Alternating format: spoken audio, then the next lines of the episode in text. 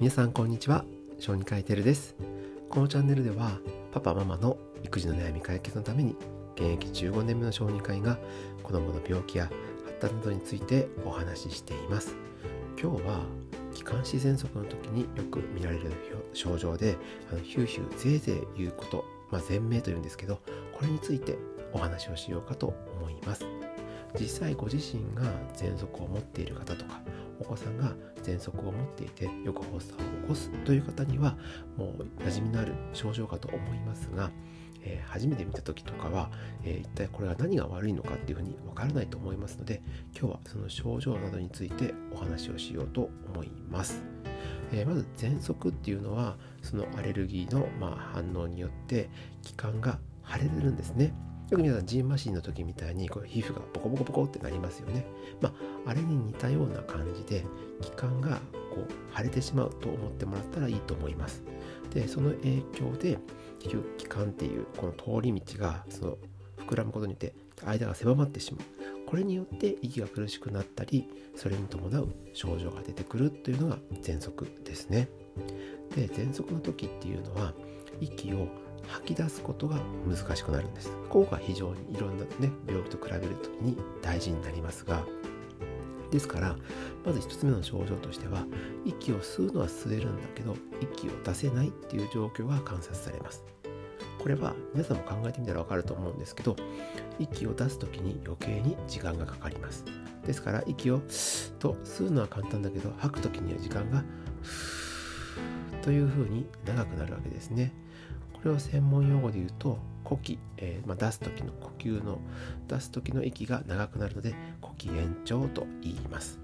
でその時に、えー、こう笛を吹くようなヒューっていう音が聞こえてくるのが前鳴ですね。もうこれが非常に特徴的です、え、息を吐く時に聞こえるヒューという音がポイントなんですね。でこれは症状が軽い時だとあまり音が聞こえないこともあります。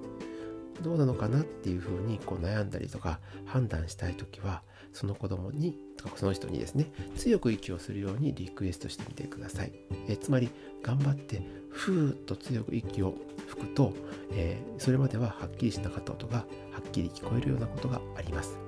で強く出してねって子供に言っても分かりませんから息を強く吐き出してみてって言ってこうだよって言ってふーって強く吹かせると音が聞こえますので、まあ、一つの判断ですからね。何回もやらせる必要ありませんからどうなのかなって思った時はそういう風にすると音がよく聞こえると思います、え、最後にこの前名じゃあ聞こえなかったら軽症で聞こえる時が重症かっていうと実はここに落とし穴が一つあるんですね。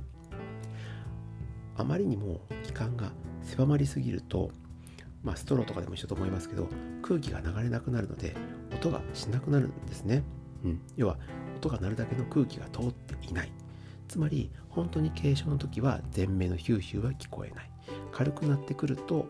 狭くなるのでヒューヒュー音が聞こえる。そして一番重症になってきてかなり危険な状態になるともうそこを通るような息のスペースがないのでヒューヒューという音すらならないっていう落とし穴があるので